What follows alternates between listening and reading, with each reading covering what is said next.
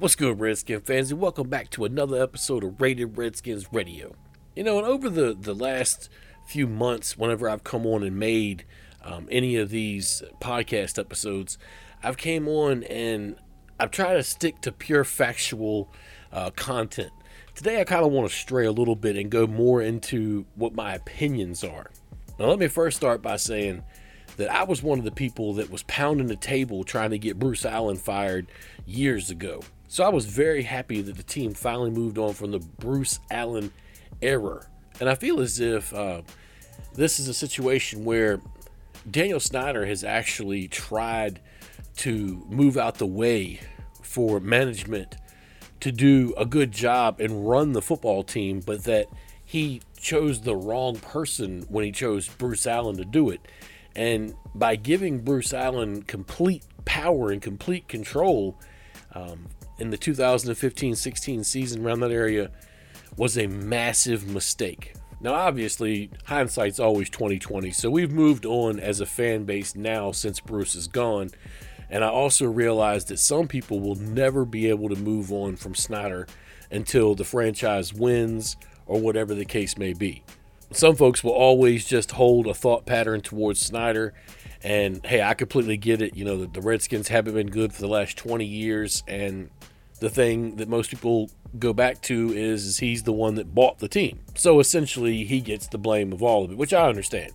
And, um, you know, that's the way it works in life. He's going to continue to be, you know, the face of what Redskin fans do not like. And that is also something that I completely understand. One thing that Redskin fans do need to understand is that without Daniel Snyder, there would be no such thing as the Washington Redskins. They would have been stripped of that name by now. And I do realize that some of the younger crowd doesn't really care about that. And that's fine.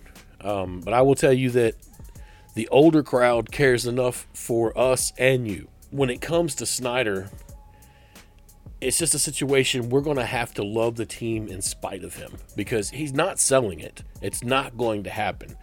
So, you know, and I realize a certain portion of the fan base will never be able to get past that as well.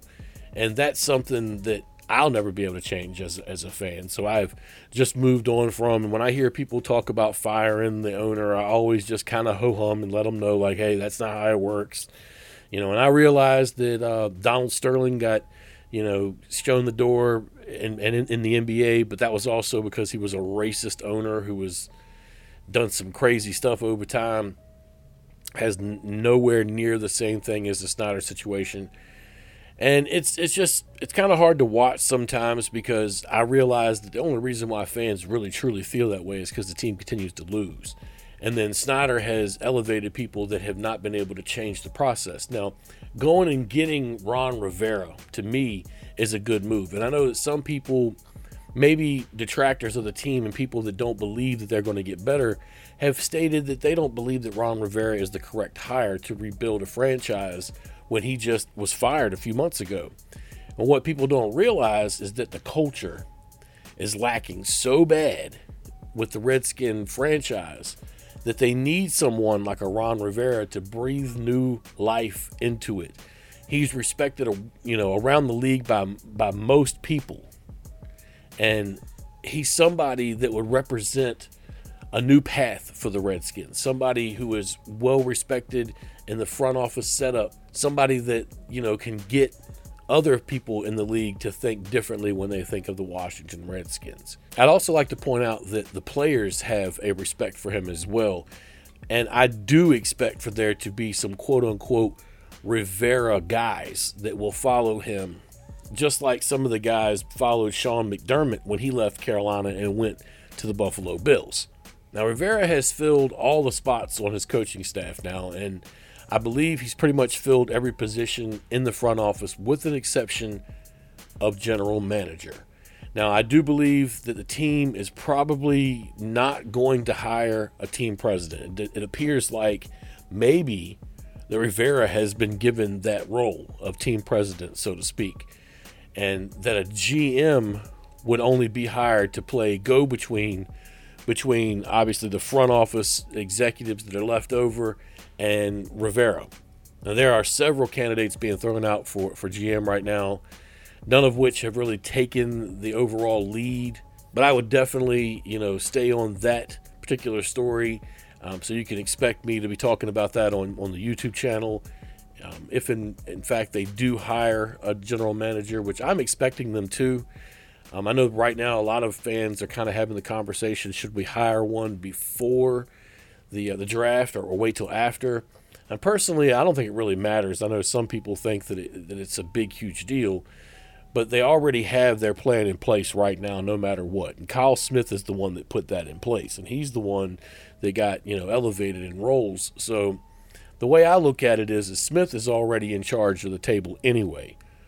So if you bring in a GM who hasn't been there for the last year, you're just basically putting him in the way. Now I understand maybe if you want to bring the guy in and have him work hand in hand with what you already have, and he gets to see the process and maybe gets to be a part of it, maybe just sitting in on it. So, you know, I guess that's something that, that could be taken into account. But I really like the way things are taking form right now. You know, obviously we don't know which direction the team's going to go in free agency quite yet.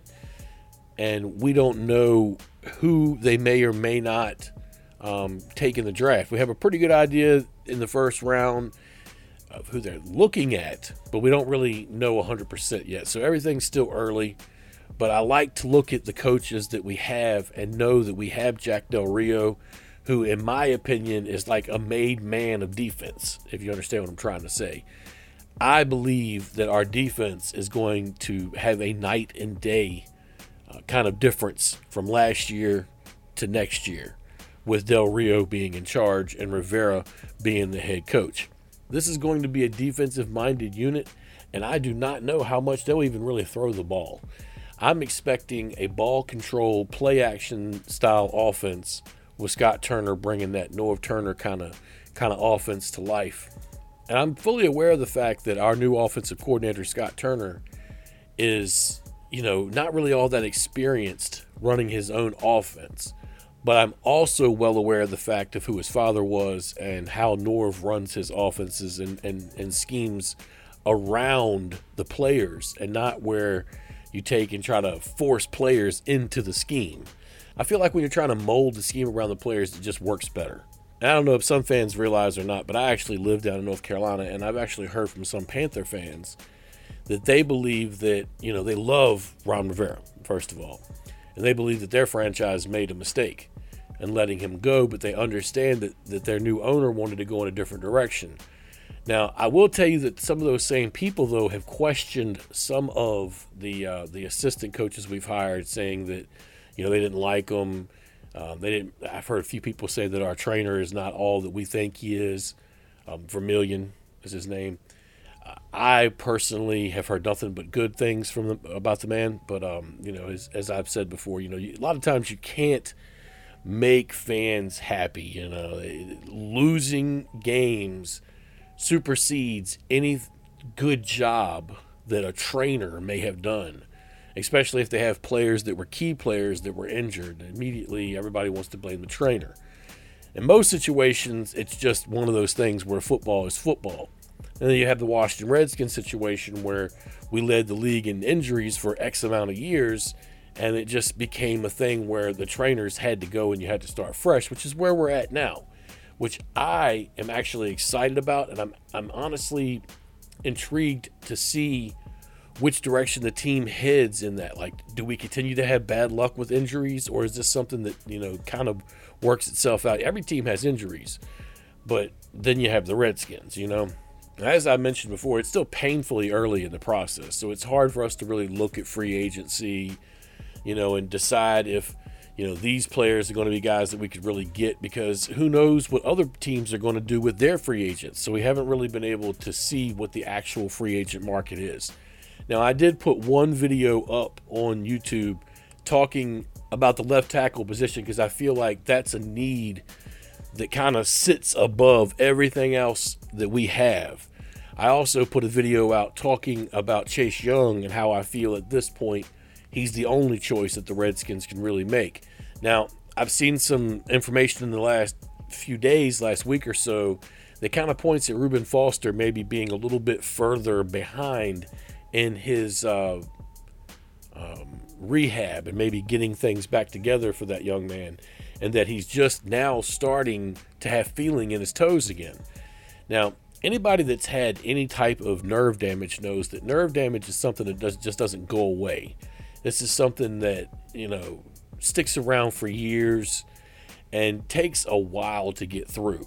Now, to hear that he's regaining feeling is great, but it makes me think that maybe we could be looking at a return for him somewhere around mid-season or the end of the season. Not so much in training camp. I'd say the training camp may be out of the picture or up in the air, which makes linebacker uh, a position of need that has now elevated itself. Now, before it was already a question mark in my opinion, the team really does need to look at the, the linebacker position and reinvent itself. With a switch to the 4 3 as a base set, you now go from having 3 4 base linebackers who either have to transition to ends or you have to get rid of them. Because if 3 4 you know outside linebackers generally don't transition to 4 3 outside linebackers, you need a guy who's either really good in, in coverage or faster to be able to cover, you know, people or whatever the case may be. And it's generally a shift. Now, some of your guys are going to be able to transfer over. Now, I'm going to do a video in the future talking about the linebacker position as a whole and kind of looking at how I figure that the team will try to transition from the 3 4 to the 4 3. The biggest transition is adding linebackers. Our edge rushers are going to be able to transfer easily.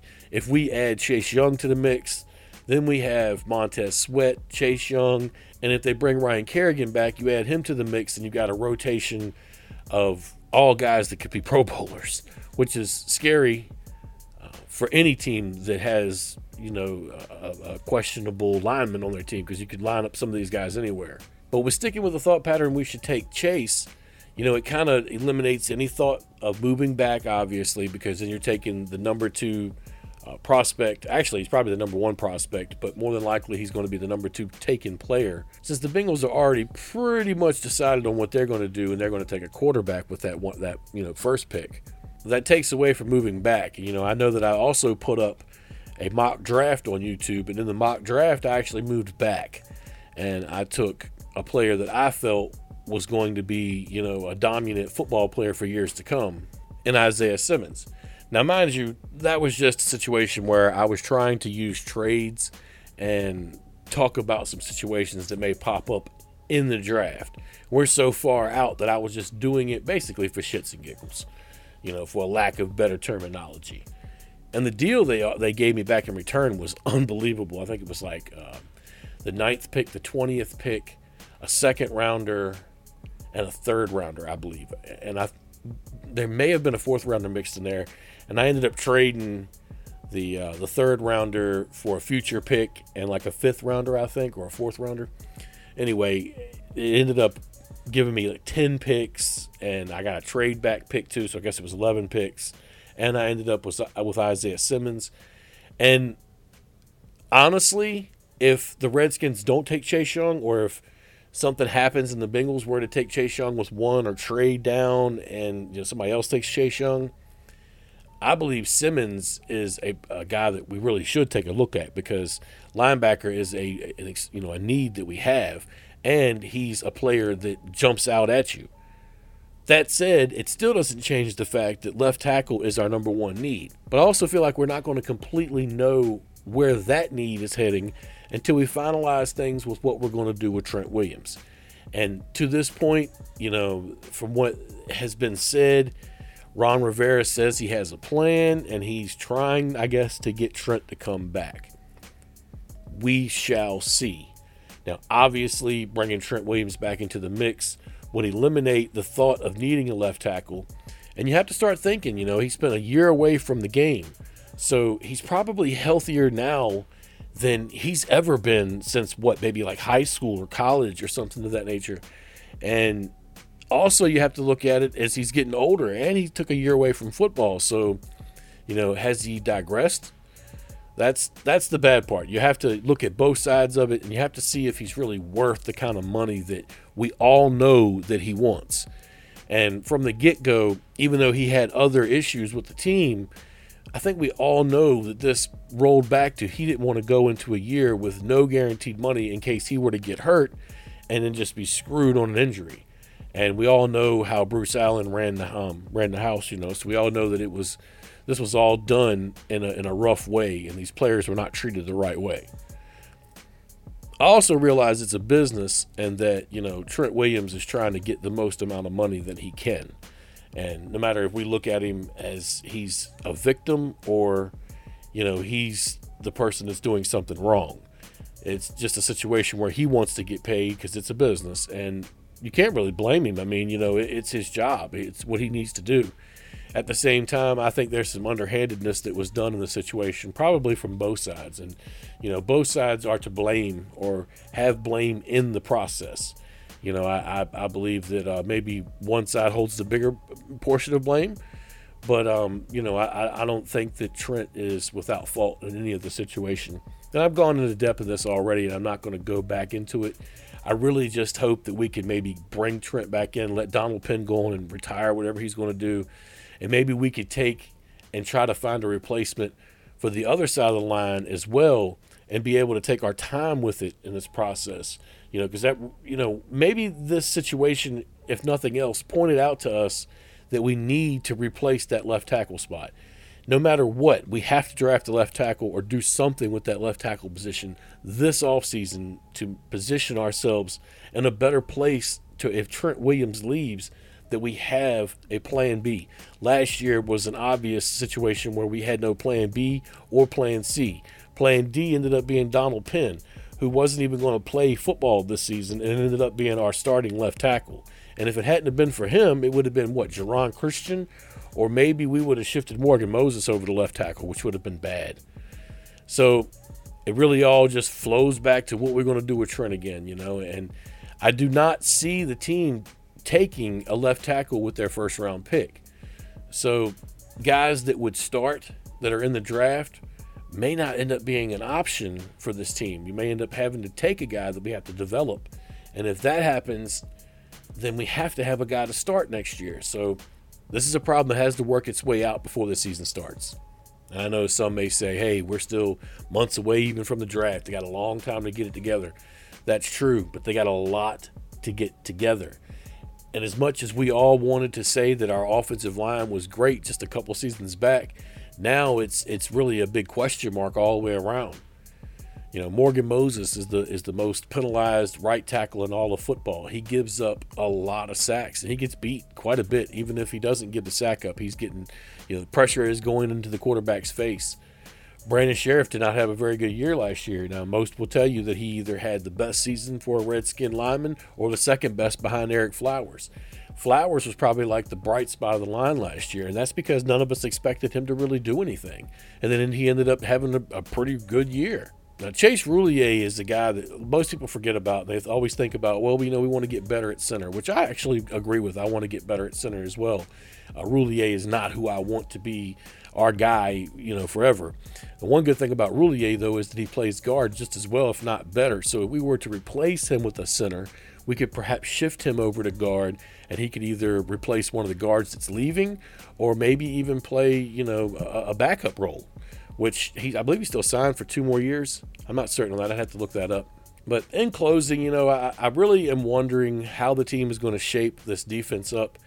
You know, the offense in my in my mind, even though they, they still got to sew some pieces together, is more of a, a thing that I could kind of envision how they're going to run it the defense, I believe they need other pieces. You know, somebody like Isaiah Simmons, or, you know, would be great because then we'd be able to, to cover those tight ends across the middle and your speedy running backs that we have issues with, and maybe even, maybe even deal with uh, the mobile quarterbacks that we haven't been able to stop since mobile quarterbacks became a thing. But at the same time, we were to go out and get a Chase Young, then we have that game breaker, you know, that can come around the edge and just change everything. And then you mix him with the defensive line we already have. And, you know, like Dennis Hopper used to say, man, bad things, bad things, man. I could really see some bad things, like for opposing defense, not us, obviously. And me personally, I like the way that our defense has been, you know, kind of pieced together. That's the one thing I feel like they've been doing great the last two or three years is putting that defense together. We still need to rebuild that tight end position, but that is going to be a topic for another day. That's about all I got for tonight. You know, I just wanted to say real quick if any of you guys could do me an extra favor and maybe share this link on social media to anybody that might actually like to give the podcast a listen. While we have a, a pretty decent backing across social media, um, you know, on YouTube and places like Facebook and such, you know, the, the, the process of actually doing the, the podcast itself is something that's still in its infant stages, and we're trying to get a following going for that itself. So if you could share it, that'd be great. And I appreciate that. But that's about all I got tonight. Hell to the Redskins, y'all. Peace.